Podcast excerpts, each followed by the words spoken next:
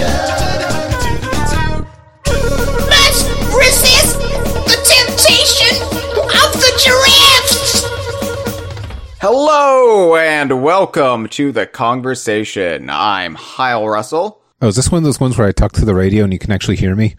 Yeah. Oh, I'm David Thomas Lynch. Yeah, uh, David, welcome back. Welcome back to the conversation for an episode you specifically requested way For some reason. way back when this game came out. Uh, we, we we were chatting about like future conversation topics, what episodes various DK Vine staffers would want to be the co-host on, and you said I want to do Mario and Sonic at the Olympic Games Tokyo 2020. And I think I called it Mario and Sonic Gentrify Tokyo for some sports ball. Yeah, you, you did. Because you have to make a statement about everything, David. Everything has to get political with David L- Thomas Lynch over here. But I was like, you know, we've never actually done a conversation about these. We've just brought them up from time to time on the conversation. Go back to our E E3 2019 coverage and hear me boast about how I climbed Sega's rock wall so much faster than Mitchell Wolf did. And Yeah, and I actually just looked at that video and uh, he, he got like a 40 second head start and he still won. I know, I know, because they they were like harnessing us up, and they harnessed him up far faster than me. He was already up there, and I was like, "Well, this is unfair. Like, what sh- game genie is Mitchell Wolf using? I I need to hurry it up." So I just went, I just tore that wall a new one. I But saw those bear hikes paid off. yeah, when you're running from bears, it gives you all the life training you need. So we've never actually talked about these. And, and when you pitch this, you know, because these games come out usually the year before the Olympics uh, are like they're based on are s- set in. So, for example, the very first Mario and Sonic at the Olympic Games, which Donkey Kong was not in, so DK Vine doesn't cover it. That was for the 2008 Beijing Yes. Summer Games. Um, so yeah, they, they've been at this for a while, and in the 2010 Winter Games, that is when Donkey Kong was first added, and, and it became uh, a DKU cameo game series. So we've been avoiding this for for a good hot minute. I think the novelty of this iteration of the franchise appeals to me a little bit because here we have a game released in 2019 that was set in the 2020 summer games that because of a worldwide global pandemic didn't actually happen until the summer of 2021. So well, uh, the pandemic is still going on, but we decided we're over it. So what we- could possibly go wrong? there was that brief moment where we thought, hey, the pandemic's in the rearview mirror and, you know, every, everybody's running out to get this vaccine. Nothing could slow it down. So, Well, it turns out some people are not running to get the vaccine for some reason. no, they're never going to get a gold medal at those speeds. I thought it'd be fun, maybe, to finally do an episode about this. And I, I actually, so I didn't own this game until last Christmas. Uh, last Christmas, you gave me Mario and Sonic at the Olympic Games Tokyo 2020. Actually, not you, David. It was my parents. My parents, they're like, what do you want for Christmas this year? Aren't you a little old for that? my parents still get me a Christmas gift or two. Like, it's not like I make out a wish list, but my mom's like, "Hey, I want Christmas ideas," and so Okay. I'm I'm like, "Yeah, okay." But I am also old, and I buy everything I want. Uh, you know, I mean, assuming you know, it's not like I own a home. It's not like I I own a a big boat. I might want those, but I can't afford them. But Well, you know, as long as you don't believe some bearded Canadian can somehow uh, travel, give presents to everybody, and has been watching you specifically this whole time. That's the dream, friend. That is that that is the life right there. If we could get like a crowd-funded Santa Claus going and, and actually have a North Pole base and everything, you know, I'm sure the NSA has something. I know, like all that technology we've stolen from the extraterrestrials over the years. We can't get a real life Santa Claus going. Bullshit. I cry foul. Anyway, that this is what those billionaires need to be working on, not going just below outer space and calling it outer space and patting themselves on the back and their big penis missiles. No, no. Jeff Bezos could be the real world Santa Claus, but he doesn't want to do it. He doesn't want to help us. Anyway, I'm not gonna I'm not gonna complain about Jeff Bezos on this podcast. I'm gonna complain about the IOC on this podcast. uh, yeah, I, I don't know. So I, I asked for this because I was like, this is a game I'm going to be discussing this summer with David Thomas Lynch on my Donkey Kong podcast. And I don't really want to use Patreon money to buy it. So I'm to get my parents to buy it for me for Christmas. So this is what I got for Christmas for my parents. Uh, it's good. It's good. It worked out. Uh, so I paid like you know sixty bucks or however much. yeah, yeah, it's not worth that. Let me just say. I mean, this is this is going to be an, a full on negative uh, criticism of the game. By the way, if you're if you're tuning in to hear DK Vine bash a frivolous little sporting game with Mario and Sonic, we're not going to bash it completely. I definitely have critiques of it. Uh, but we're more going to be looking at the absurdity of it and this whole series really just existing and the weird lore implications that come up when you say, oh yeah, Donkey Kong, he competed in the Olympics. Because I have questions, David. I have so many questions, of, and I have theories too. So it's not just me coming in empty handed. I have a lot of feelings and thoughts about this game. First of all, though, I just want to say if you enjoy, enjoy DK Vine's Olympic coverage, if you if you enjoy our round the clock uh, reporting from Tokyo, then please support us on Patreon, dkvine.com forward slash Patreon. And you'll know that money won't go towards me buying Mario and Sonic at the Olympic Games titles. I get my parents to do that for me.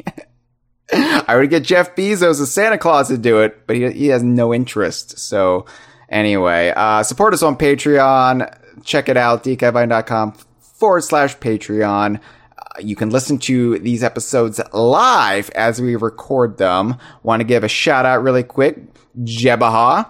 Uh, Jebaha is in the chat. Uh, John Tessier is back. And uh, Gibbon. Gibbon is there, but Gibbon's also a patron, but he, Gibbon also works on the site. So Gibbon, I'm not counting really Gibbon. Uh, but anyway, thank you, Gibbon. Thank you, John. Thank you, Jebaha. Uh, thank you all. Uh, so anyway, uh, you can join them. You can be amongst friends. Uh, five dollars and up. Uh, you can also get the conversation a day early before the podcast networks get them, before YouTube gets them, before SoundCloud gets them. Twenty four hours in advance, you'll get the conversation. Well, technically, YouTube gets it, but you get a link early. yeah, you got you got a secret link, but you know what I mean. You know what I mean. Uh, it's it's like using the uh, the fast pass in in Mario Kart Tour. It's like, oh, I have this ticket. I can play this this cup a day early while it's still under construction. Oh, wait, you mean all the cups are under construction? This construction thing is just a sham? Oh, that's what this is. DKVine.com forward slash Patreon. Not the last time I want to bring up Mario Kart Tour on this podcast because there is uh, some linkage between this and that. And we'll get into that when we get into our continuity discussion. All right, so David, I'm always talking sports with you. I feel like a regular Joe. I, I feel I feel like a man's man. Uh, Yeah, somehow I became a resident jock. just sitting back having a brewski with my buddy David as we discuss the sports ball. I am a jock, and these are my jams. Are you all ready for this? I think a lot of the jock jams wound up in the Donkey Konga games. I might be wrong there. Ditties Ditties was definitely a jock jam. All right, so as I made clear when uh, we last sat down to discuss the sports ball, David, uh, I, I am not a sports ball guy. I, I played golf with my dad Uh, I like miniature golf. I find miniature golf to be the purest form of golf. Uh, there aren't enough consequences in sports for me, right? It's all a bunch of meaningless stats and honorifics that don't carry much weight. If, if sports had more of a, a narrative to them, more lore, I would find them fascinating. But I think sports at, at their base level, they are just this distilled way for Yeah, grown 'cause, uh, people, for grown people to celebrate uh, the frivolous nature of childhood passions without feeling guilty about it. Before nerd culture became mainstream, sports was the only acceptable outlet uh, as deemed by so- society to allow those passions to be partaken in. Well, it's still the only one where it's acceptable to cosplay in public. You know, yeah. I was seeing people wearing jerseys, but I can't wear a Starfleet uniform. Give it 20 years. Don't get me started. That one time I wore nothing but a tie. Give it 20 years. I see more and more people just dressed in cosplay in their day to day lives. Like you go to the bookstore, you, you see people shopping the manga section and, and, you know, they, they got elf ears. They're dressed like, and, and you're like, cool, whatever. Like that's, society is changing for the better in a lot of ways. I know it doesn't feel like that. Uh, assuming we don't wind up in some Handmaid's Tale situation, society is improving for the better. Um, and we're all more accepting of each other's passions and desires and celebrations. So, you know, sports isn't the only outlet. I'm not disparage anyone out there who loves sports. It's just not for me. It's not my cup of tea. Uh, but there are some sports I do take a fancy to. Uh, if, if they're on TV, uh, and I'm, I'm sitting there, I will kind of get into them. And I found that I like sports that have sort of an international scope to them. Uh, so things like the World Cup, I kind of get into because I like all of these nations and countries coming together uh, and and competing, and I, I like Formula One racing a bit for that reason too. It's just very international. It's basically like James Bond soaked in gasoline or, or petrol, as James Bond would say.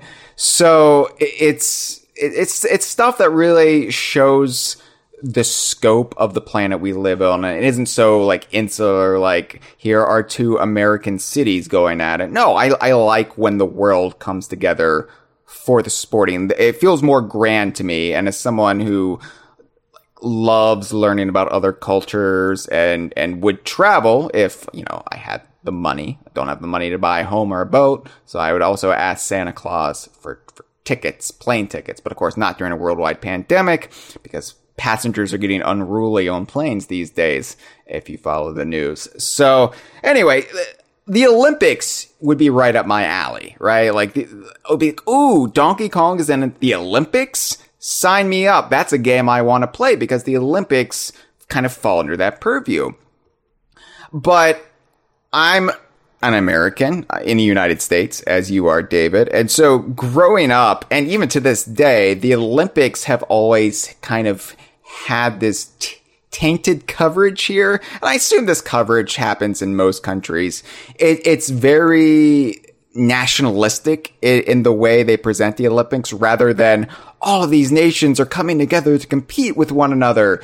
It's, Oh my God, this guy, this American won a bronze medal. Well, who won the gold? Who cares? USA. Yeah, it, it, everything is centered around the American athletes, and you never really learn about the athletes of the other countries, even if they're phenomenal. And uh, it was just like, okay, that's great, but I, I want to learn about that gold medalist. I don't, I don't want to learn about this bronze medalist. Um, they did a great job too. All superior athletes to me, I'm sure, but it, it's just like, yeah, I, I don't, I, I don't really root root root for the home team so much as more I, I just want to enjoy the the grand spectacle and coming together of it all. So because of that, I've always kind of shied away from watching the Olympics because, you know, it's filtered through NBC and, and its various networks here has been for decades now, it feels like. And it's just, eh, I don't like the coverage of it. And, you know, they, there, there, there's just a lot of things I don't like about the International Olympic Committee either, the IOC, and they're, they're corrupt. And, you know, you get stories like, uh, the athlete Sha'Carri Richardson suspended for a month over marijuana usage. And I'm like, what? Like, come on. Like, what, what is going on here? And, and so it just, the Olympics, I think, bring out the worst in at least Americans. And, and of it- course, they ask, spend so much money like building all these new stadiums that they end up like bankrupting the whole city. they they decimate uh, a lot of these areas that they come into. Yeah, and then you know, like it, it's just it, yeah. The, we we could just spend the whole podcast complaining about the dark side of the Olympics, but you know, if you detach yourself from the reality and and you go more into the aspirational what they're supposed to represent. Sure you know give me a fictionalized version of the olympics and i would probably be on board with it. However when that fictionalized version of the olympics is the only true crossover sans smash brothers that we've gotten between sonic the hedgehog and super mario then you're also going to kind of be turned off by it, aren't you? yeah, I feel like I missed an opportunity like back in the GameCube days to like have some big old Mario versus Sonic crossover adventure. And th- this is this is well worn ground. It- it- we're not breaking any new territories of chats here by saying, "Hey, you know what Nintendo and Sega should have done is actually had a real platformer where Mario and Sonic like their worlds collide." And and they've given their reasons why they don't want to do that. You know, it, it, it's like, well, they won't the, the styles of game won't really mesh and I whatever excuses. They're they're they're just excuses. Really like they by doing it this way, they can trade on the concept, the appeal of Mario and Sonic's worlds coming together, but they can do it in a unambitious sort of platform that they can continually churn out sequels um, every two years or, or whatever uh, when you factor in the winter games as well.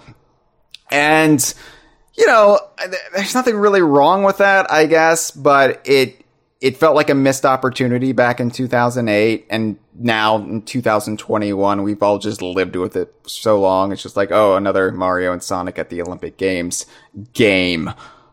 He- okay like I, i'm not gonna get excited about it. And this is the one i played the most though because david you wanted to do this conversation so Oh yeah, because now we have a podcast to talk about. Right? yeah well we've i mean th- this is the ninth season Because I rented conver- the London 2012 uh, one back in the day, and it was right. But you know, I didn't have to talk about it for three hours. So This is going to be a three hour episode, David. I promise you that. Uh, famous last words.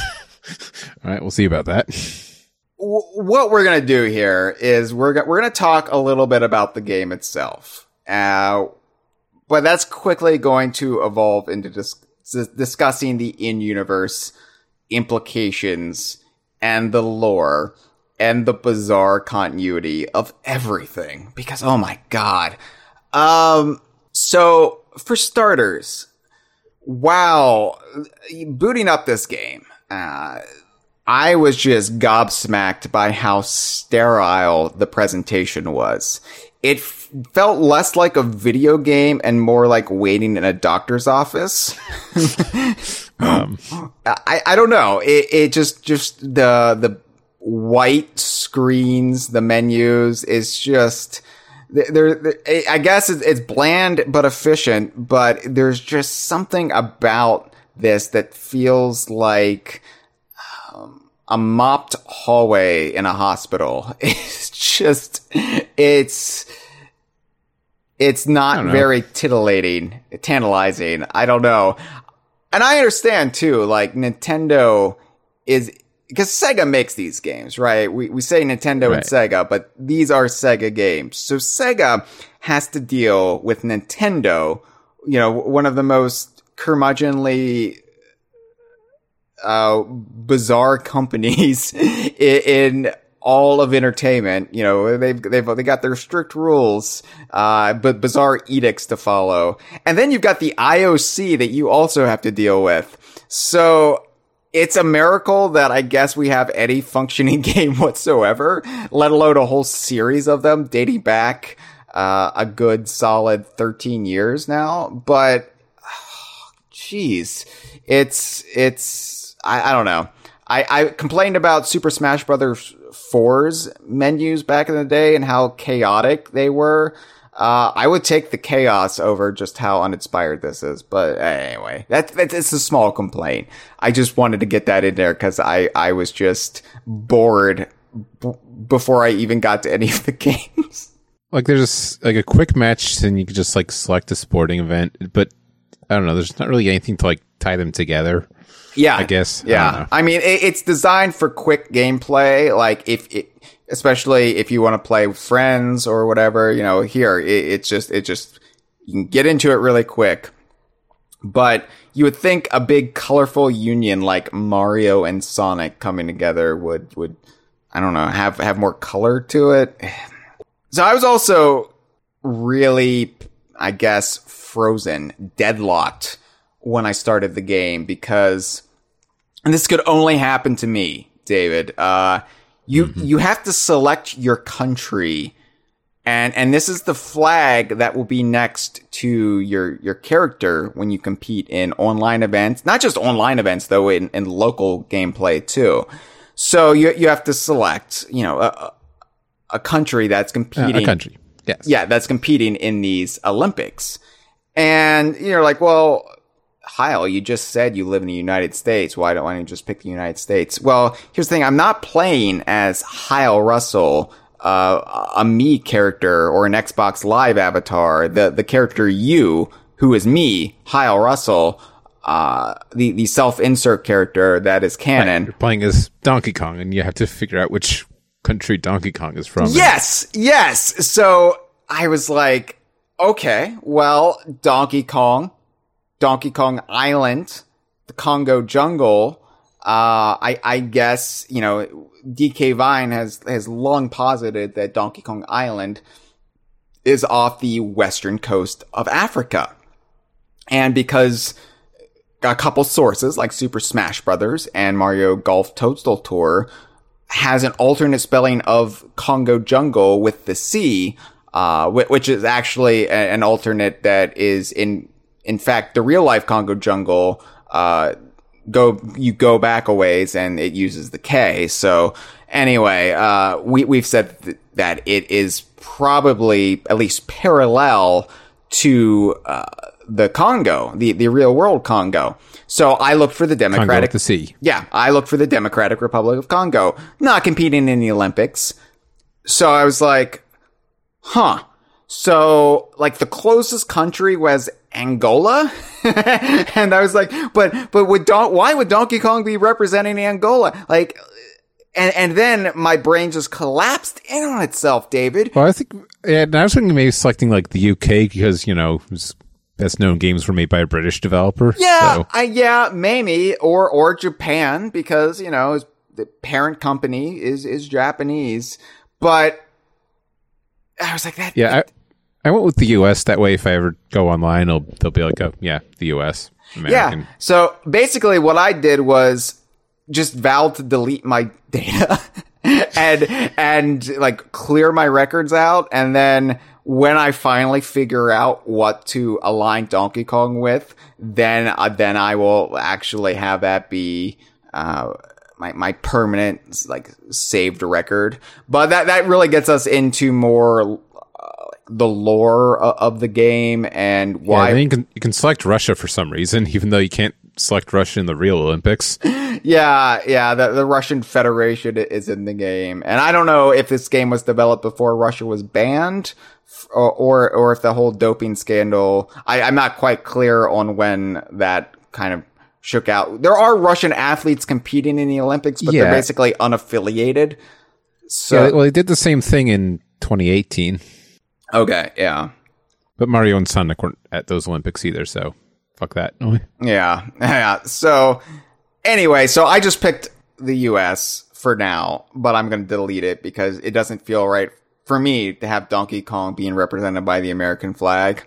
Uh, it's just, what I'm like, th- this, this raises a lot of questions that we'll get into, like why these various, you know, the flag of Retro Studios. Sure, but why these various characters are represented by these flags? Because when you're playing in single player, it's randomized what flag is, is next to what characters. So you know, Mario could be represented by I don't know Croatia. I I, I haven't checked to see if Croatia's there, but you know what I mean. Like it's it's uh it, it's complete nonsense. And maybe you just have to think, okay, well, the flag, that part isn't canon. That's just to tell you who you're playing against. Well, it's because the uh, IOC doesn't recognize Donkey Kong Island or the Mushroom Kingdom. we'll, we'll get it. We'll get into that, So they David, too. just- Yeah. So just pick a random country. Oh, today I'll be represented by uh, uh Brazil. Ah, I'm gonna be from New Zealand for some reason. I, I have thoughts on all of it. Don't worry. But, uh, I, I, assume you were worried. So, I, I do want to talk about the gameplay and, and the various games themselves. And I, I will do it quickly because I don't think either one of us really wants to talk about the game all that much, even though this is the episode you wanted to do. Uh, it's it's alright, I guess. This has been a File Two production. You're not getting out of it this easy. We do have a call to take, uh, and so I thought we would let one of our listeners define the game for us, and then we don't have to do quite as much work here. So let's go ahead and hear what the caller has to say about deep breath here. Mario and Sonic at the Olympic Games Tokyo 2020. Or or if the the cover says Tokyo 2020 Mario and Sonic at the Olympic Games. But then the spine has it in the proper order, so we we'll go by the spine. Sonic and Mario at the Games of the 32nd Olympiad. All right, let's play the call. Hey, Hyle. Uh, this is Jebaha. I have not called in, I think, a year now at this point. Um, but I've had a lot going on in life. I got married, and I am now. I've just now bought a home, and regardless, I'm, I'm heading uh, home from work now, and I saw on Facebook as I was walking out that you guys are going to be doing an episode on Donkey Kong being an Olympic athlete. Uh, I don't really have anything to add as far as how that would apply to the lore. That's more, I guess, what more we you are you are going to be doing, and uh, I look forward to hearing that. But I guess I'll give a little mini review of the game. Uh, played it with a buddy of mine. It is uh, the very definition of mediocre.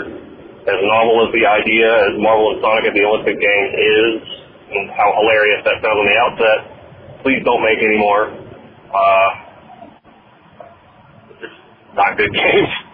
Uh, but regardless, uh, Donkey Kong is broken. Uh, if you actually had him in an Olympic Games, at least in my opinion, too strong. Uh, but hey, that's what makes him so great. Um, oh, one more thing. Uh, he never came out with the Mario and Rabbids video, man. Uh, if you're, if you're having trouble looking for someone to join you on the episode, hey man, just, just give me a just give me a call, give me a holler. Anyway, uh, you guys have provided a lot of happiness for me over the past uh, year. I've still been keeping up with you. Um, hopefully my calls will make more sense later on. But yeah, have a good episode. Thank you, Jebaha. Uh, congrats on uh, buying a house, brag much, and getting married. Uh, call me when you have a boat. Why don't you?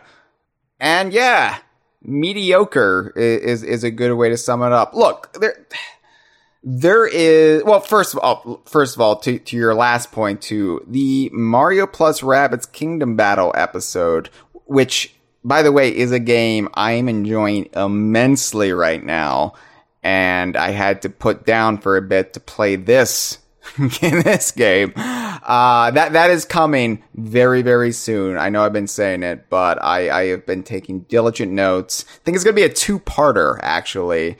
And uh yeah, yeah, I, I do have a co-host lined up. It's gonna be it's gonna be a good, uh, I think, duology of episodes. So I know everybody's been waiting for it.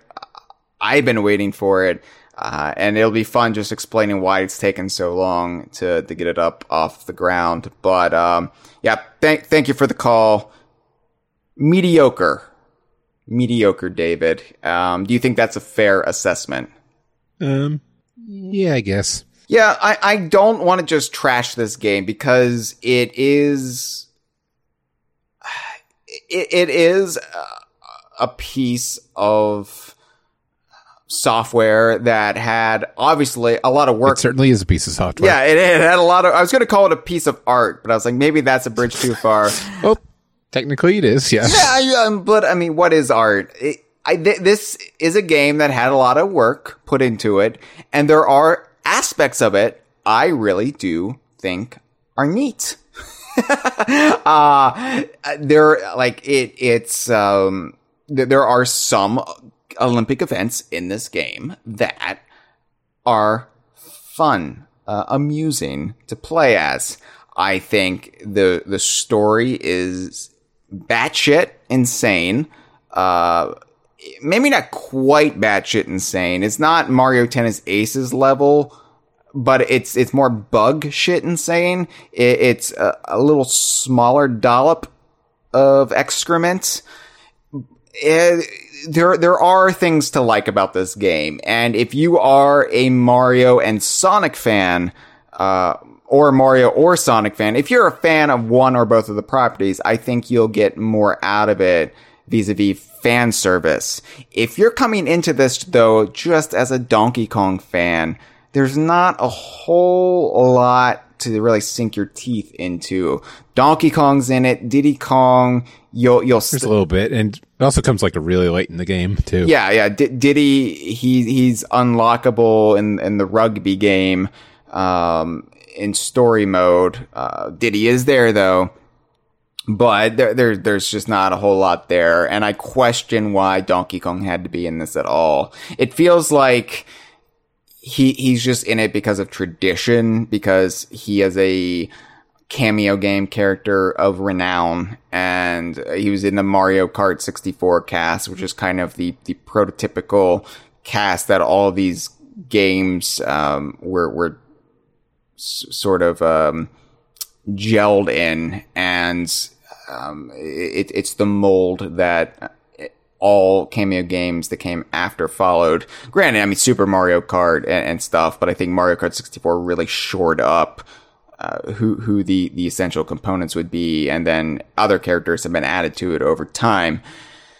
Uh, anyway, the, the game itself, though, I found some of the games to be uh, actually quite a lot of fun. The more tactile sports, for example, like boxing, karate, uh, fencing, and and a real quick note on fencing, David.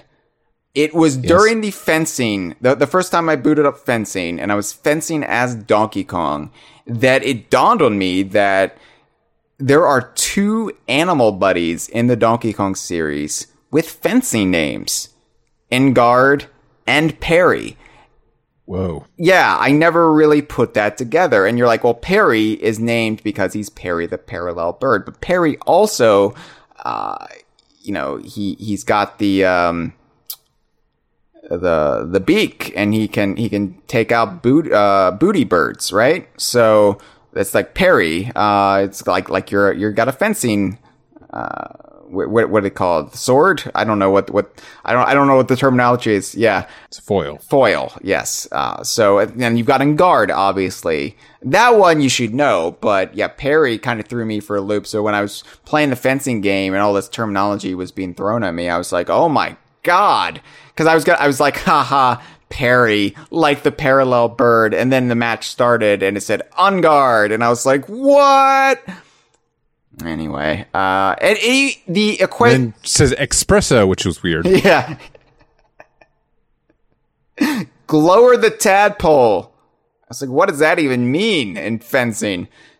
Uh, the equestrian event was also it's it's also fun. It's clunky, but but I, I enjoyed it because it, it was something to do that wasn't just tapping a button relentlessly. Because that is where this game really falls. Yeah, and I actually like the uh, sport climbing uh, That Uh, reminds me of a DK King of Swing. it reminds like me. that E3 video. Yeah, it, it it's a harder to control DK King Swing in my opinion. DK King of Swing feels Yeah. more intuitive than the rock climbing or, or whatever it's called here is. Um, Because I mean, if that was intentional, then probably Diddy would have been the guest character instead of uh, Rouge. yeah, that's the thing. Why is Diddy the guest character in rugby? Uh, Like there, there, there's no thematic connection to any of this, and that's why I say if you're coming at this as purely a Donkey Kong fan, like I am, you're you're not gonna get any true fan service. There are one or two little nods in there, which we will spoil for you on this episode. But oh yeah, yeah, sure, sure. Forgot the uh, spoiler alert for this game that's been out for a year and a half. spoiler alert, they all die in the end. Clearly, like Donkey Kong didn't even need to be here. Like the, the fan service is purely from a Mario and Sonic, and really Sonic. Like Sonic comes comes away smelling like roses because this is a Sega game, so it's like Sakurai is always gonna excel with the Kirby fan service, uh, no matter what Smash iteration it is and and then you know other franchises are kind of going to be left out in the cold a little bit. Um, th- th- this is this is basically the Ol- Olympiad version of Smash Four for the Donkey Kong series. Um, I, I thought the equestrian event was was okay though, and that's funny to me because um, you know we, we talk about the ponies quite a bit on this podcast whenever you're on, David. For some reason, um, pony ponies always come up because a lot of these uh, events, I, don't I do like My Little Pony. a lot of these events are in other Mario sports games, or at least in in some iteration they are. Um, you've you've got Mario Sports Superstars for the 3DS that had the ponies. There's table tennis in this game, which is basically a, a, a really stripped down version of Mario Tennis, and There's also Badminton, which is also a stripped down version of Mario Tennis. Yeah, ba- badminton is just Mario Tennis without the extra bounce, and I, I enjoyed those, but it w- it just felt like oh, I could be playing Mario Tennis right now, but I'm playing this worse version. So th- th- those are the games. That, I mean, I did like the worst version of DK King of Swing that they had. So yeah, that's true. I sometimes, of course, when's the last time we've had a version of DK King of Swing? Uh, Jungle Climber was the last one. Like we just had a Mario Tennis game uh, the other the other year, so. I don't know, like the, it was the track and field events that I loathed. I, I I thought they were just bottom of the barrel, uh, more basic than a Mario Party mini game, completely unengaging in every way, and actually infuriating at times.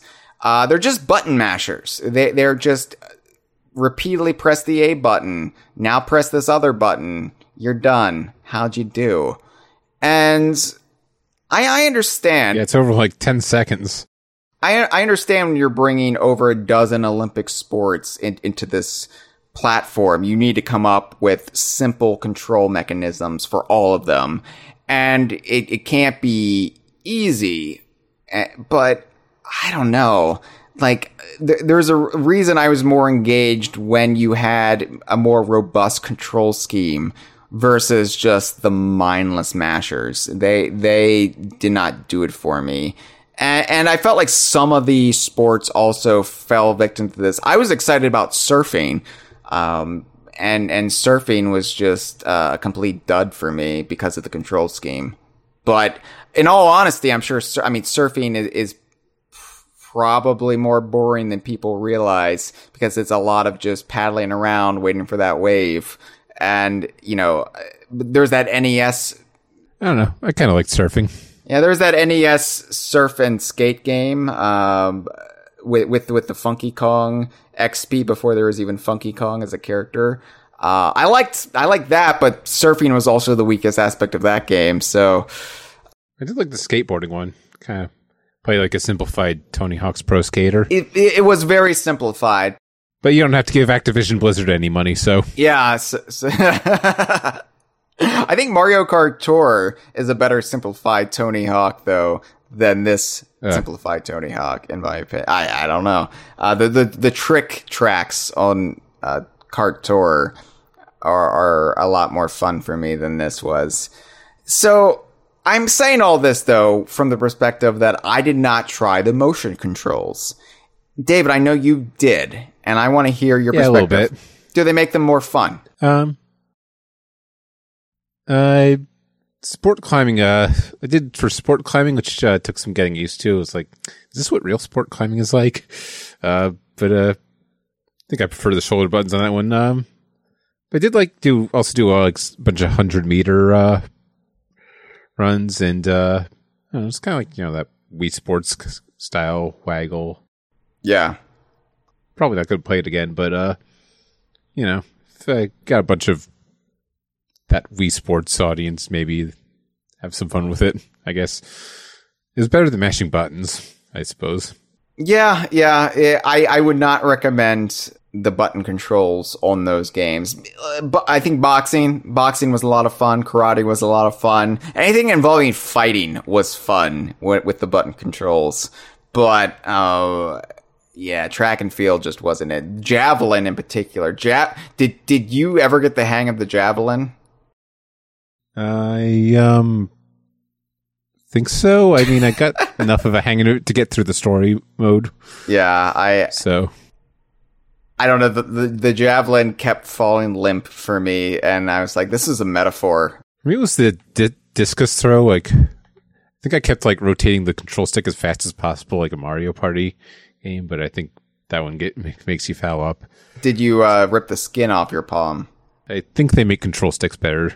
Okay, yeah, yeah. The N64 uh, analog stick was uh, a death trap in in its design.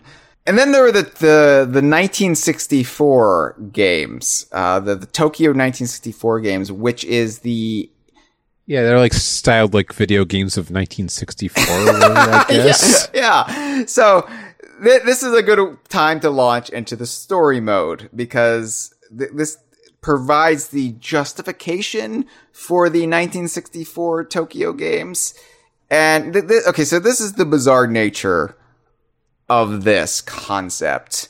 The, the whole conception for uh, the story mode of this game, which I am appreciative there is a story mode, that it isn't just a bunch of cheap mini games in a sterile bundle. At least they tried, and and they've done this before. I mean, story mode isn't new, but uh, you know, as this is the first Mario and Sonic at the Olympic Games, we are giving a proper first impressions of here on the conversation. You know, I, I'm I'm not really judging it by the past games in the series. I'm just like, at least they tried, and they did give us a story mode here. But the story is so weird.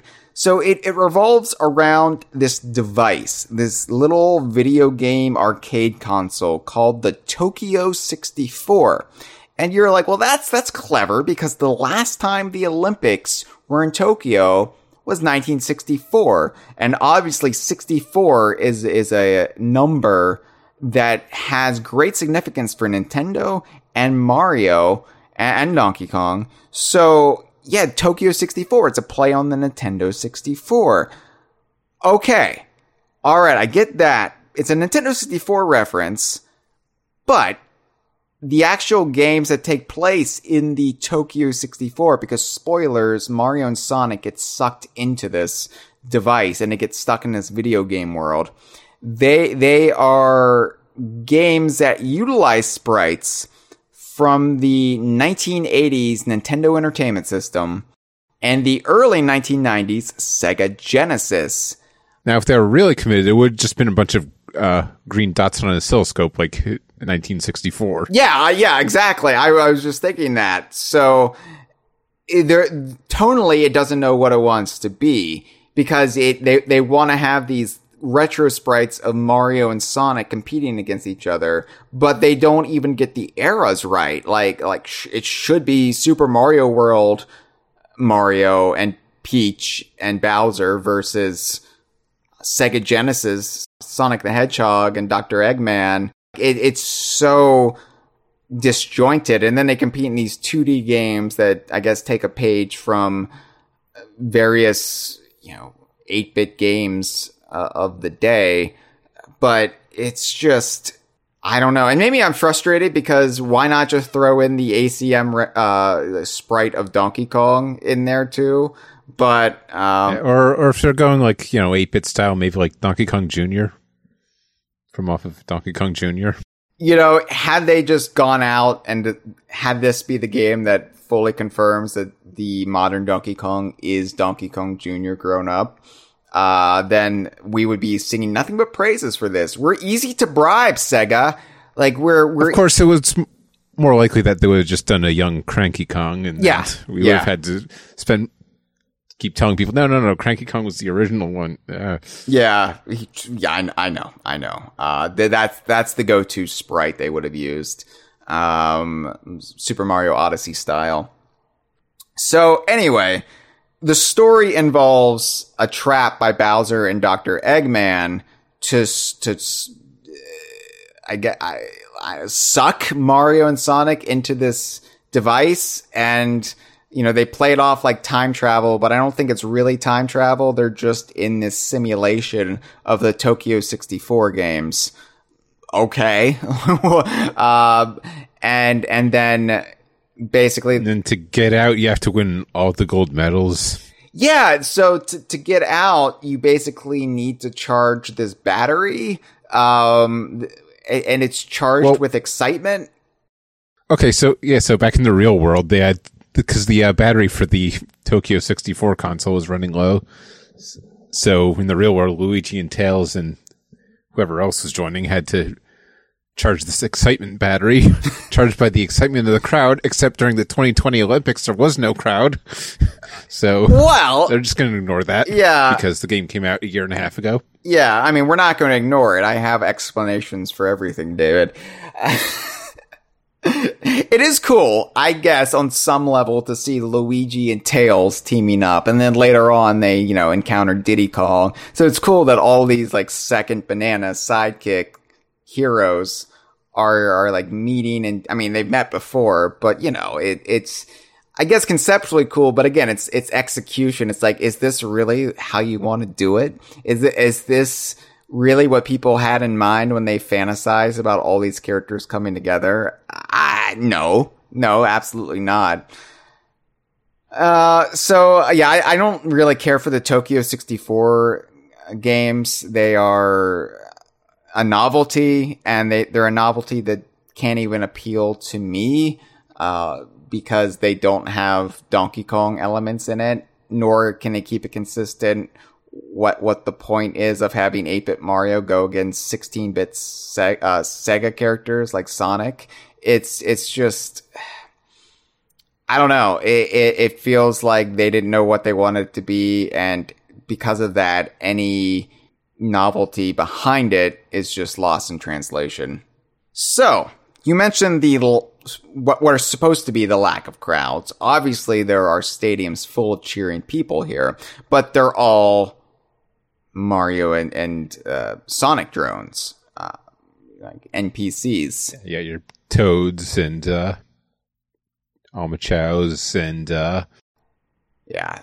So the Flickies and uh, right, whatever those bunnies were called. And Yeah. So, does this game take place in the last two weeks? uh, You know, circa 2021. Uh, well, it is called Mario and Sonic at the Olympic Games Tokyo 2020, so yes, but officially, must take place at the Olympic Games Tokyo 2020. yes, officially though, even though the games are taking place in 2021, these are still the 2020 Olympics. So, you know, I, I've seen a lot of speculation that perhaps this game takes place in an alternate 2020 where COVID never happened. And no, I, I think it takes place late July through early August of 2021. Um, because there are the, the, the attendees that we see are only Mushroom Kingdom and Sonic World. I know cartoon fans are going to want to say Mobius Uh, Cameron Regal gave me a little education before we recorded about Sonic the Hedgehog's world and what it's called, and I realized it's called Mobius in the cartoons, but not actually in the games, and they go out of their way not not to reference what it's called in the games. I think the games just some of the games take place on Earth, like the Sonic Adventure games. I think, I think it's just an alternate. and like all the the NPCs are just like regular people, but there's just bright blue animals in this perfectly normal world for some reason. Yeah, I, I think it's an alternate Earth where where you can have anthropomorphic animals running around, and it's just perfectly normal. Uh, and, and you have like analogs of Earth cities that aren't actually the Earth cities, but yeah, that's not my area of expertise, and I don't want Josh Wallen, the geek critique, to be yelling, screaming as he listens to this. So I'm just going to avoid it entirely. But these two realms are coming together in Tokyo to be to be spectators in the middle of a worldwide global pandemic. So that that raises a couple possibilities here, David. One, those those realms, Mushroom Kingdom and Sonic's world, they don't have anti-vaxxers in those realms. Uh, Rupert Murdoch's reach has not extended that far. Uh, Facebook is, is non-existent, or or at least Facebook is better moderated for disinformation. Um, or it could be because these uh, these these entities, these these creatures, toads, mushroom people, Yoshis, what have you, they are actually immune COVID, to the effects of COVID. And, you know, then that raises even more questions. If they are immune to COVID and they're able to just sit around maskless in Tokyo, uh, were, were they immune to the original COVID? What about the Delta variant? And uh, if they are immune to it, um, could we develop an even stronger vaccine from their blood? I don't know. Um, yeah, I'm but I think we we have an in-universe rationale for why there are no actual citizens of Tokyo sitting in the stands in the Tokyo uh, games here in in this presentation of them. It's because uh, for whatever reason, the the citizens of the other realms who are cheering on Mario and Sonic and friends don't have to worry about COVID. So there you go.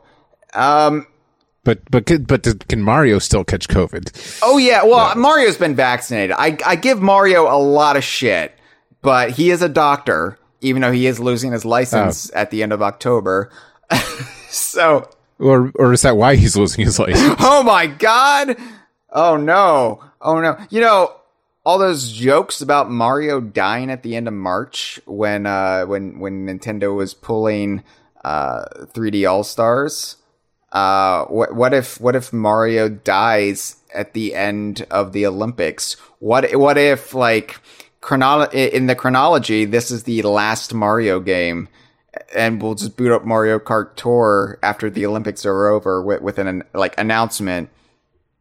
We're sad to report that Mario passed away August twelfth, twenty twenty one. Uh, and there's just like a, a render of him with a ventilator looking sad. Like, oh, I should have got the vaccine.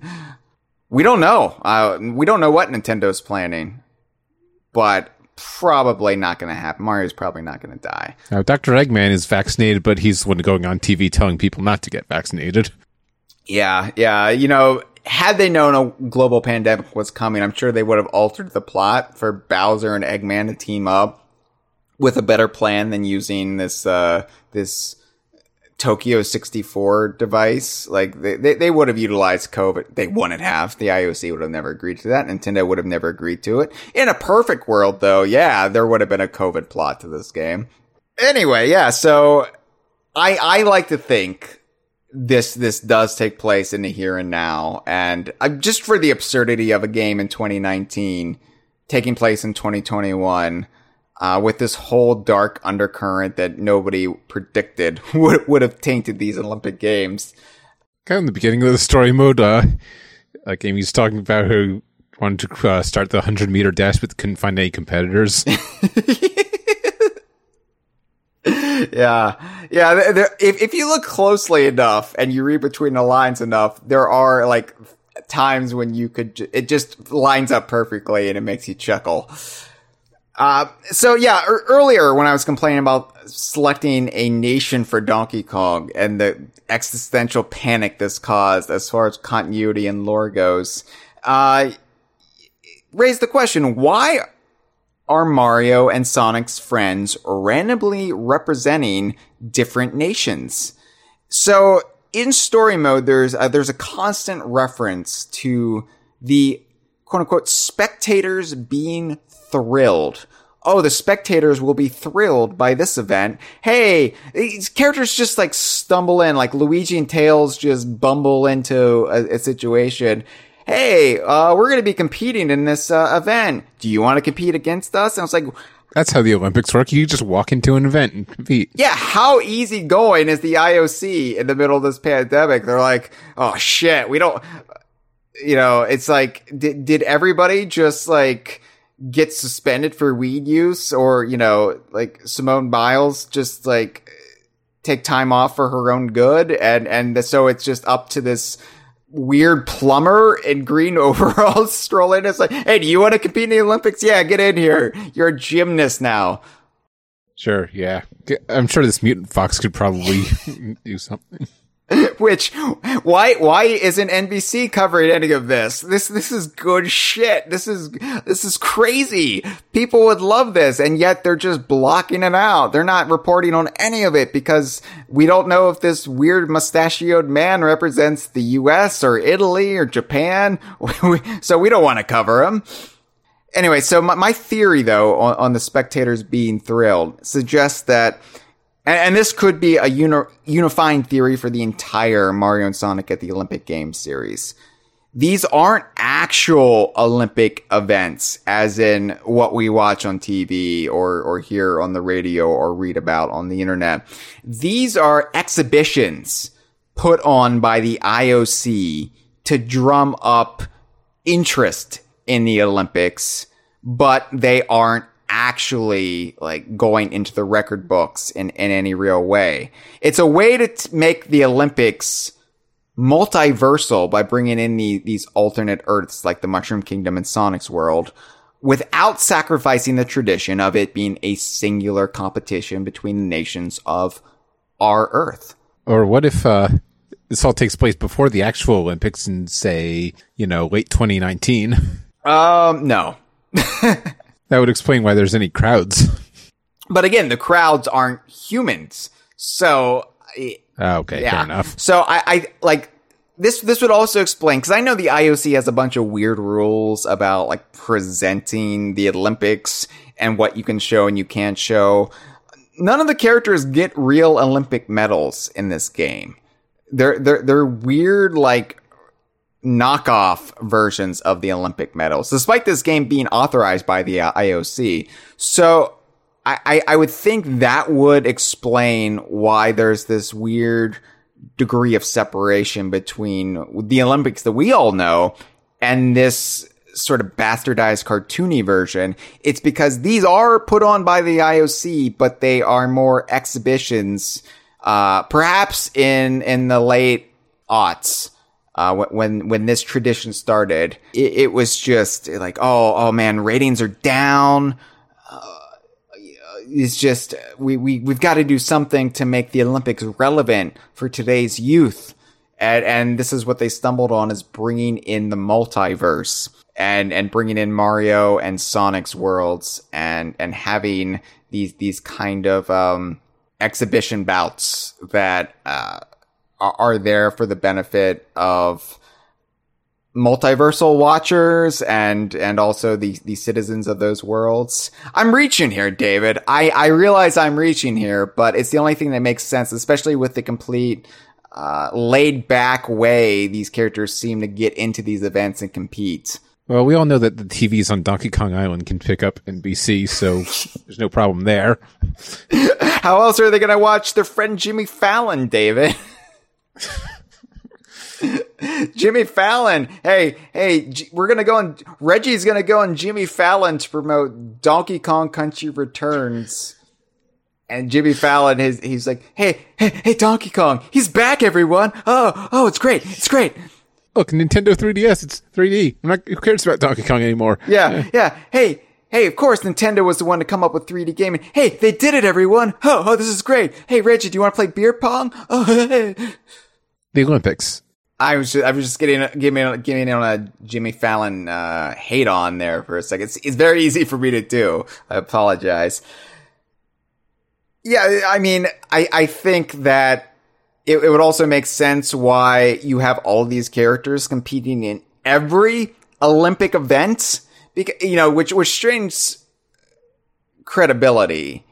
I like I I, I it, it's hard to suspend your disbelief when you you know you have these real world, real life Olympic athletes like Simone Biles who who trains all their life in, in one very specific sport and, and and or athletic exhibition. Yeah, and meanwhile, just some hedgehog and a gorilla and a plumber can just walk right in and get gold medals. Yeah, yeah, because because you you, Everything. you look at the mental toll it takes on them, how utterly draining, exhausting, even degrading it can get being on the world stage like that. And, and having all these expectations placed on you by your home country to take home the gold, we're all rooting for you, and, and it's just like it, it, it's just absurd what what's expected of them.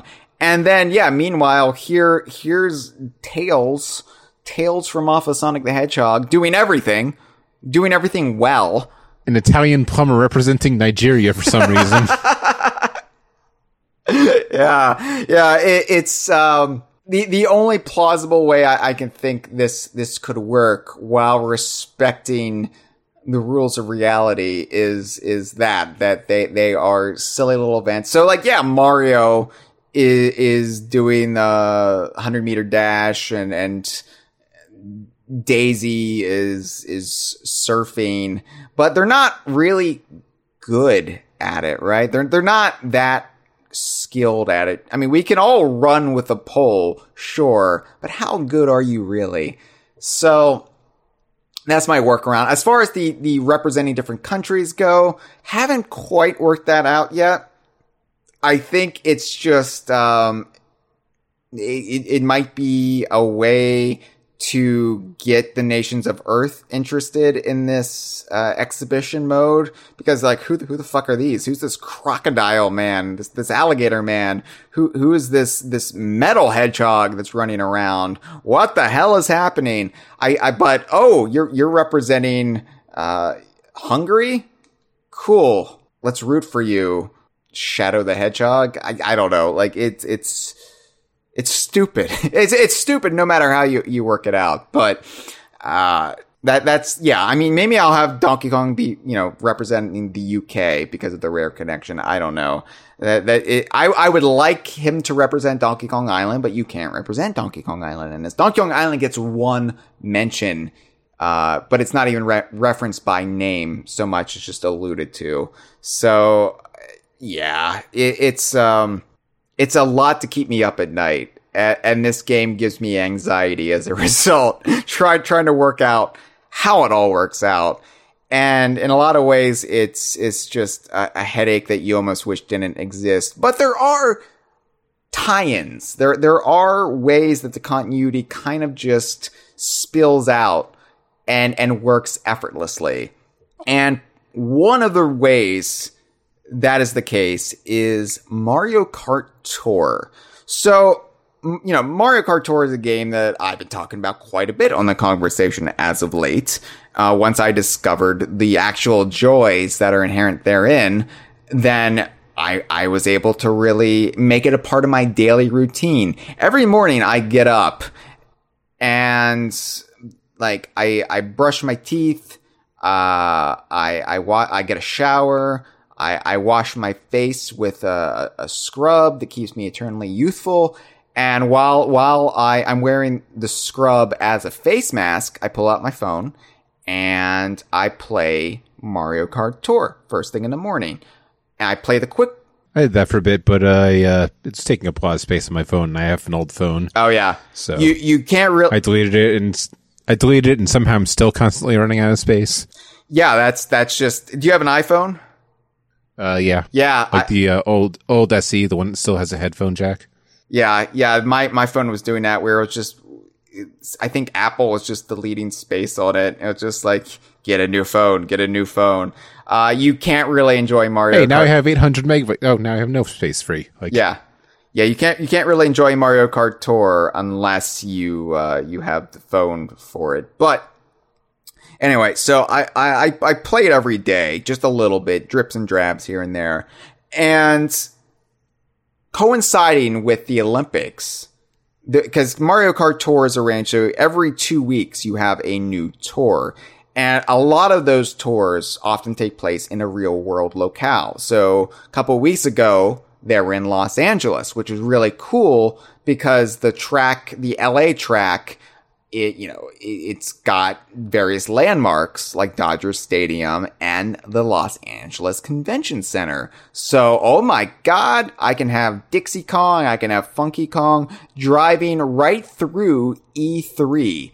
And, and, you know, LA is a place I've lived in. I, I have gone on so many work trips to LA over the years that it is essentially a home away from home.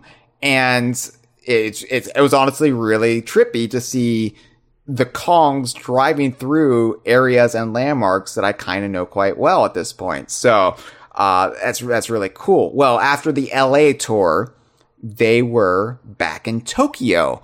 And that, you know, they did it purely as a shameless tie in. Like, hey, the Olympics are happening. Let's bring back Mario Kart Tour to Tokyo and bring back the Tokyo Blur track. And that's all well and good. But when you think about it, David, and I brought this up on, on Twitter uh, when I when I had this realization, Mario Kart Tour went back to Tokyo because Mario and his friends and Donkey Kong are all competing in the Olympic Games, and the only way to make their Mario Kart Tour duties work with their Olympic duties was to take Mario Kart Tour back to Tokyo. Continuity is flawless.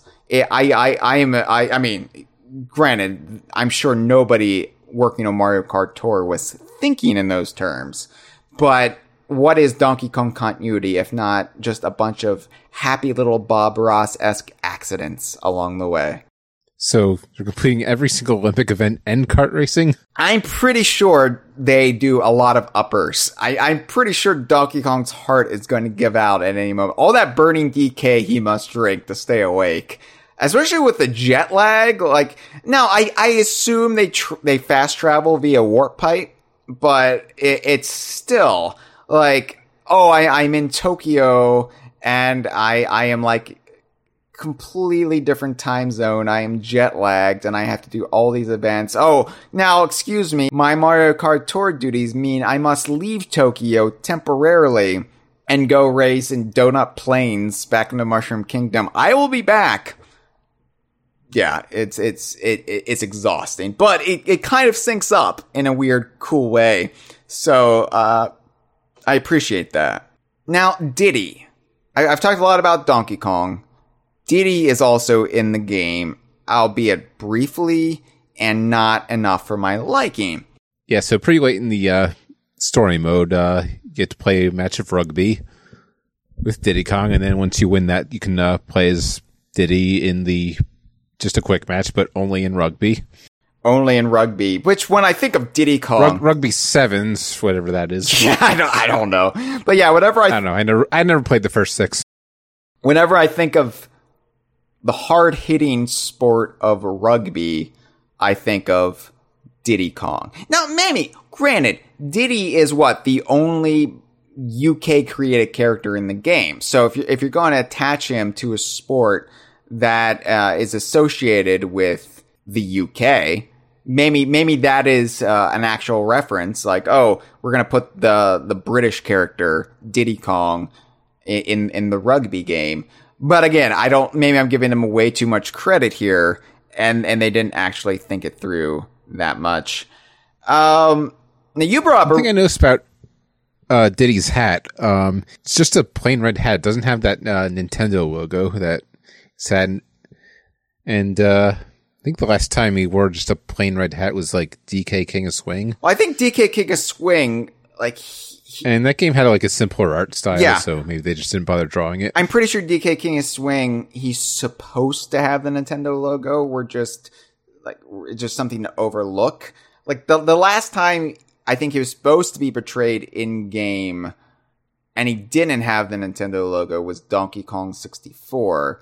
Um, but you know he's had the Nintendo logo on his hat since uh, Donkey Kong Country 2. That was what really like in in the in um, promotional renders and artwork. He had the stars and he had the Nintendo logo. But originally, 1994, Donkey Kong Country and Donkey Kong Land, he didn't have the Nintendo logo on his hat. So did did he have the Nintendo logo on his past appearances in Mario and Sonic at the Olympic Games?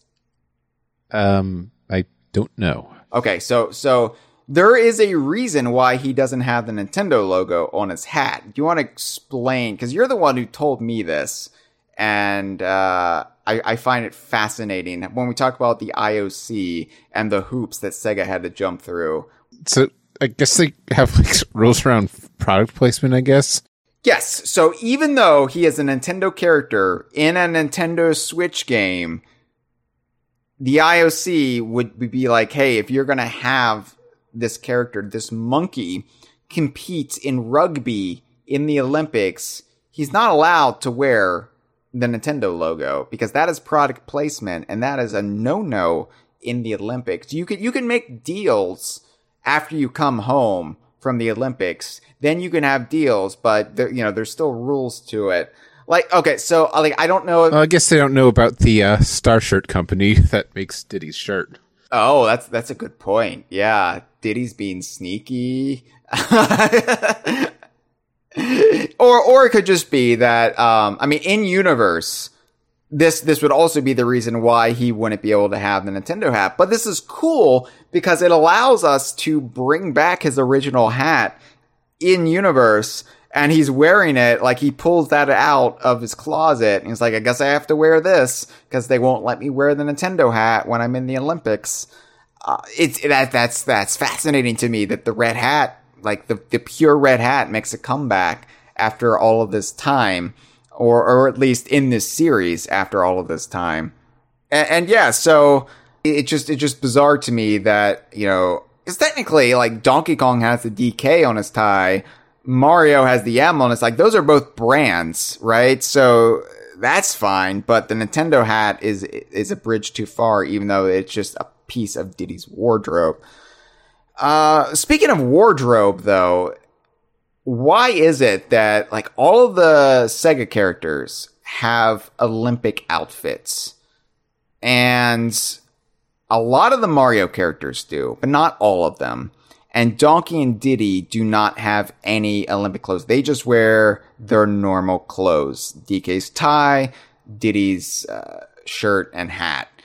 And I'm I'm thinking, you know, to Mario Golf Super Rush too. Donkey Kong is not wearing golfing clothes in that. And and I'm wondering, is there some sort of edict from Nintendo that you can't put Donkey and Diddy in clothes that aren't their clothes?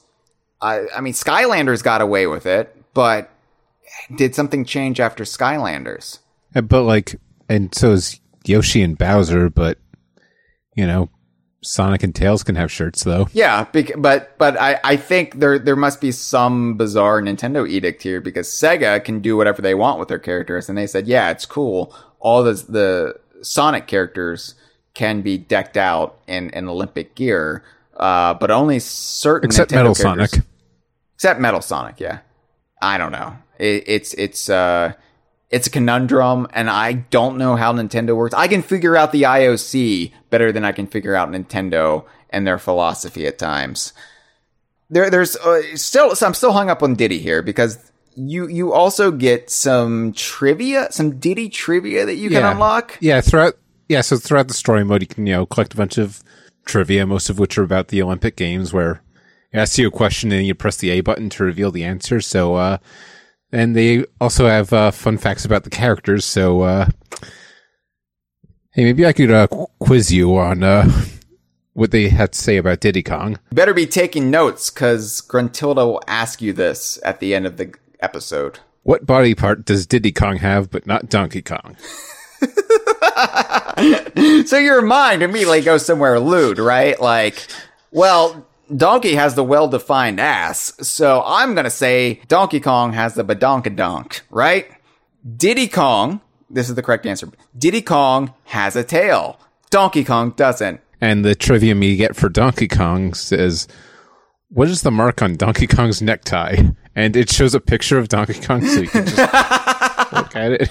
yes, the answer, and, and I'm quoting, the answer is DK. Donkey Kong wears a red necktie marked with his own initials in yellow letters. What? Uh, for that matter, though, Donkey Kong also gets a biography. Yeah, when he joins you in the story mode. Yeah, so so here's Donkey Kong's biography. King of the jungle and superstar of the Kong family. He's so strong, it isn't funny. He'd do anything for a banana or 10. But I want to go back to that middle part. He's so strong, it isn't funny, David. That would make him approximately as strong as Chunky Kong. You know, I'm gonna say that's With- that's just Chunky Kong erasure. Like they are completely stealing Chunky Kong's verses from the DK rap and applying them to Donkey Kong. And I don't like that. Now he's strong and he can pull levers. Yeah, I mean, Do, do, maybe uh, does Chunky have prosthetic golfing fingers? uh, Do they make him in his size? we we we wouldn't know, would we? Because we haven't seen Chunky Kong uh, except in spirit form in Super Smash Bros. Ultimate since they started utilizing prosthetic golfing fingers in the Kong community. Tiny Kong got prosthetic golfing fingers, but Chunky is is a four fingered Kong by birth. So we like presumably he would start using the prosthetic golfing fingers, but again, we wouldn't know because not only does Ch- has Chunky Kong not really appeared since uh, the buyout, since Donkey Kong 64, minus like a cameo appearance in Donkey Kong Country 3 Game Boy Advance, which might just be a Chunky Kong hologram, but now they're taking his lyrics, his his iconic lines from the DK rap and applying them to Donkey Kong. I mean, they already took away his hell and changed it to heck. What is next? And now maybe Donkey Kong is a hell of a guy who is faster and can jump higher. Yeah, it's just weird to me they would reference the DK rap, but I mean, I guess they can't reference the coconut gun.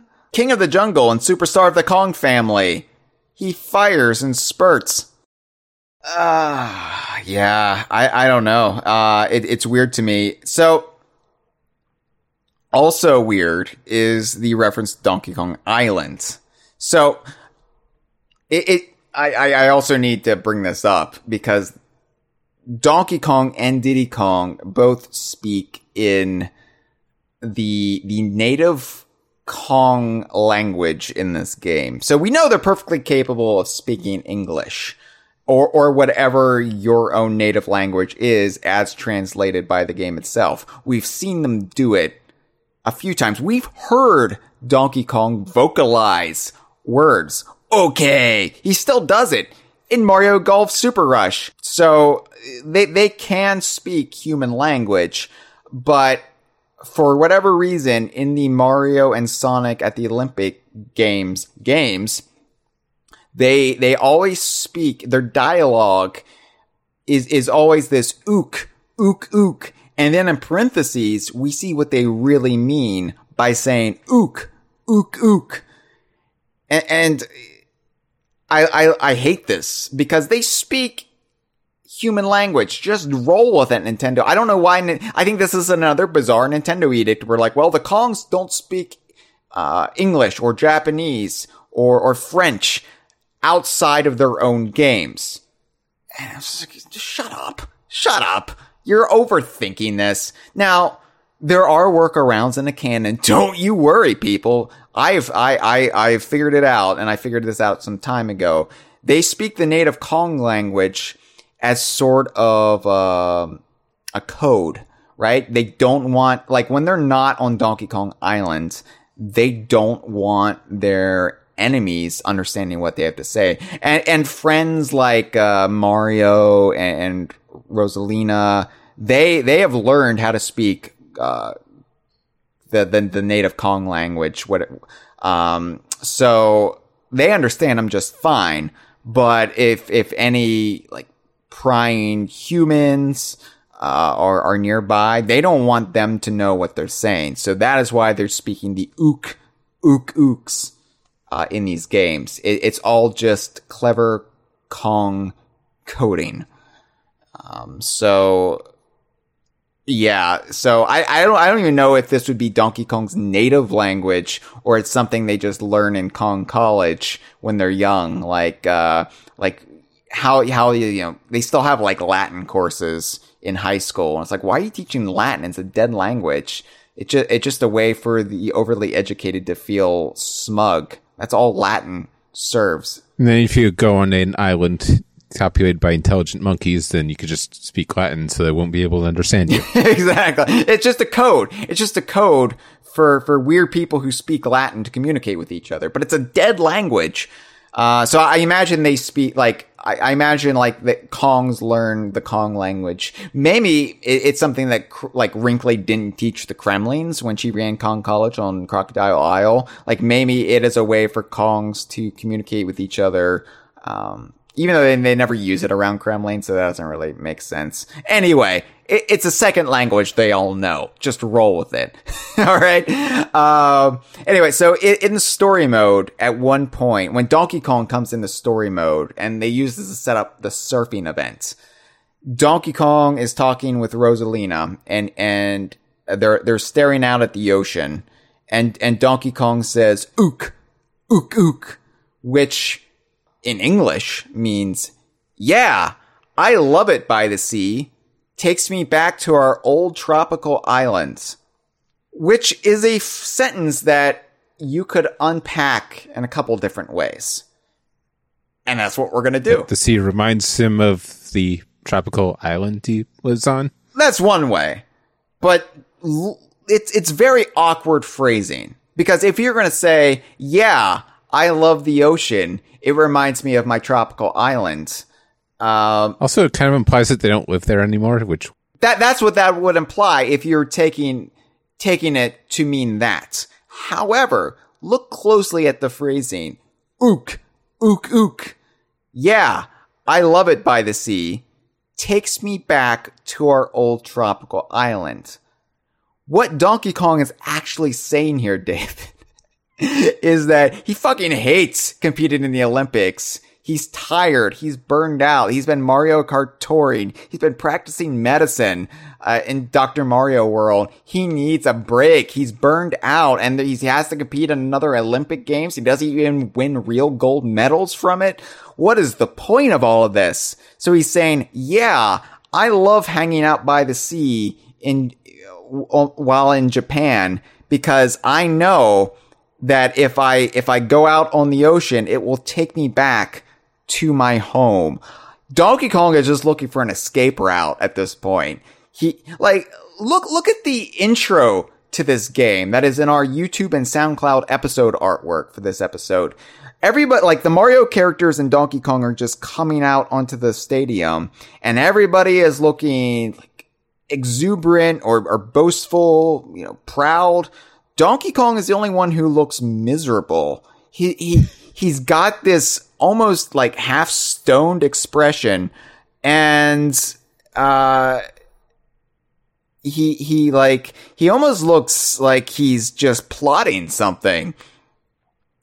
And I, I'm thinking he doesn't want to be there. I'm thinking this is just something he agreed to do because Mario signed him up for it and and you know it's like there, there's a reason he quit being a part of the Mario Party competitions uh, as an active participant for several years. He got sick of it, and I think he's sick of the Olympics. He's sick. He's sick of doing this for over a decade. He didn't want to leave Donkey Kong Island in the middle of a global pandemic, but here he is, and so he's just wistfully looking out at the ocean, dreaming of going back or maybe I've just overthought it and it's poorly written word uh, line of dialogue, and you know it, it means exactly what. yeah, it probably makes more sense in its original ape language. Ook, ook, ook. ook, ook, ook. You know, there's there's a lot of subtleties in the inflection that you know are sometimes hard to pick yeah, up on. Yeah. Speaking of surfing, where the hell is Funky Kong? Okay, this this really does upset me because you put Diddy as as the the the rugby guest character, right? You any character in the extended Mario and Donkey Kong cast that would be perfect for an event, a sport that is making its Olympics debut in in the 2020 slash 2021 Summer Olympic Games in Tokyo. It would be Funky Kong, the resident surfing character of the extended Mario Donkey Kong cast. What? You couldn't put Funky Kong in this game, even at a limited capacity like you did Diddy? And, and Donkey Kong is introduced in the story mode, you know, it sets up the surfing. That couldn't be Funky Kong? What are you doing? Like, the, the, the, like I, I know, I know, like I, I, I wrote off a lot of this game as mediocre and not worth getting upset about, but this agitates me, and and it and it shows. Well, you know, Rosalina just makes sense, you know. Well, because, you know, she has cosmic powers, much like that Silver Surfer character. it, it, it shows me, I think, that they came up with the cast first and then they kind of sledgehammered them into these different roles rather than looking at the sports and like, what would be a cool character that we could utilize that would exemplify this sport? Funky Kong was right there. And, and it just doesn't sit with me that Donkey Kong would represent. and he was in Mario Kart Wii, so, you know, there's, there's President Mario. He's in him. Mario Kart Tour. He is literally in Tokyo canonically during the events of these Olympic Games, yet he is not competing in the surfing event. Why is that the case? A- And it, it wouldn't make sense for Donkey Kong to be, I know he's not representing Donkey Kong Island, but all the same, it wouldn't make sense for him to be surfing when Funky Kong is right there. Well, David, we can just look to the news cycle of these Olympic Games and the IOC's own decisions for an explanation for this. I also brought this up on Twitter. He was suspended for marijuana use. Ah, even though it's perfectly legal on Donkey Kong Island. It's perfectly legal in Donkey Kong Island, but like Paul McCartney in 1980, he brought a big bag full of weed with him to Japan, thinking it was gonna be fine. Uh, the IOC tested him, and they were like, "Funky Kong, your your urine and and or or hair samples or whatever, they're just positively reeking with pot." And he and he's just like, yeah, man, of course, I'm Funky Kong. And they're like, suspended. And, and he was he was like, wow. And he, he so he doesn't get to compete in the Olympic Games. He qualified for these exhibitions. He was all set to go. He had his board polished. But all he can do while he's hanging out in Tokyo is his Mario Kart touring. He cannot compete. And and that is my hard fanon. What is hard fanon? That is fanon that I acknowledge isn't canon, but it is something that DK Vine will stick with for as long as I draw a breath, like prosthetic golfing fingers. That is hard fanon. And and so that that is why Funky Kong isn't in it. It's the only explanation. And if Funky Kong is never in a Mario and Sonic at the Olympic Games summer uh, where they have surfing, it's because every time he tokes up and they suspend him. And he, you know, you think he would learn his lesson, but Lay's Funky Kong, he's he's going to go to Dr. Dank's dispensary. Final thoughts, David. um, I don't know. It's all right. I mean, yeah, that that's that's that's really what this game is. Like if you are looking for a fun party game you can play with friends that utilizes the the Mario cast and the Donkey Kong cast or at least Donkey and Diddy Kong for the Switch. Uh, Super Mario Party. Super Mario Party. Uh, it's it's right there. It basically does a lot of what this game does, but better. If you're looking for a good sports game, Mario Tennis Aces, Mario Golf Super Rush. NBA 21. Well, uh, if, if you're looking for FIFA. Um, if, if if you're if you're looking for Mario or Donkey Kong themed sports games, I'm saying. If you're if you're in it for the Sonic the Hedgehog fan service, then sure, sure, I I could see this game being a lot of fun for you. Uh, if you're in it for the novelty of the Mario and Sonic universes colliding, it's not much of a novelty at this point, but but sure. Although I would say Super Smash Bros. Ultimate does it a whole lot better. So I, I can't really say I would recommend this game unless you're you really want. if you like seeing rare characters compete with uh, Sonic the Hedgehog characters, maybe Sonic and Sega All Stars Racing with Banjo Kazooie. Yeah, yeah. The, so many games just do what this like. A- any appeal this game has is outdone by by many other games. But if you want to see Donkey Kong fencing or or doing karate. Uh, I guess Karate Kong gave him lessons. I, I don't fucking know, but yeah, it's it's it's there. It's it's not it's not the worst game. Um, it's not worth 60 bucks, but it, it's got enough oddities about it. It's got enough curiosities that, you know, it, I'm going to be pondering some of the greater implications of this for some time to come. And, you know, it, I don't know. It, it's not something I'm going to say, I love this game, but I'm not going to rail against it like I did, you know, Mario Party for many, many years. It's not, it's not that infuriating, but again, I haven't really given a lot of time to the preceding entries in the series. So I, I think this is probably just as tired as, uh, you know, Mario Party got in, in the thick of the GameCube era, but there, there are, positive attributes. So it's definitely worth checking out if you could just check it out without fully buying it. Maybe if you're living in the one town that still has a blockbuster. Is is GameFly still a thing? Is that is that what it was called? Maybe. Like the Netflix for games. Well, then Netflix, uh, they they still have DVDs actually. They I, they still mail stuff out, right? Like they yeah, Qwikster. Remember Yeah. when they rebranded as Qwikster Oh. for like five minutes? Yeah, yeah. So anyway, uh, if you have a friend who's got it, play it on their Switch, maybe. If you are a, a, a completionist like I am, yeah, absolutely, absolutely buy it, or get your parents to buy it, or get Jeff Bezos in a big fake beard and a penis missile to buy it for you. Either way, uh, it's not not not the greatest DKU game, not the most inspired DKU game, not not the the best sports DKU game uh, of the last couple of years, but uh, ook ook ook, as they say. So what's next? Well, Well, there's the 2022 Olympics in Beijing. Beijing, yeah, the the Winter Olympics, so bring the whole series full circle. and then 2024, David, the Summer Olympics. We only have to wait three years, assuming you know we don't have even more variants of of COVID. Uh, 2024, the Summer Olympics are in Paris. and boy, when have things ever gone wrong for Donkey Kong in France? I know I'm gonna get my butt kicked tonight.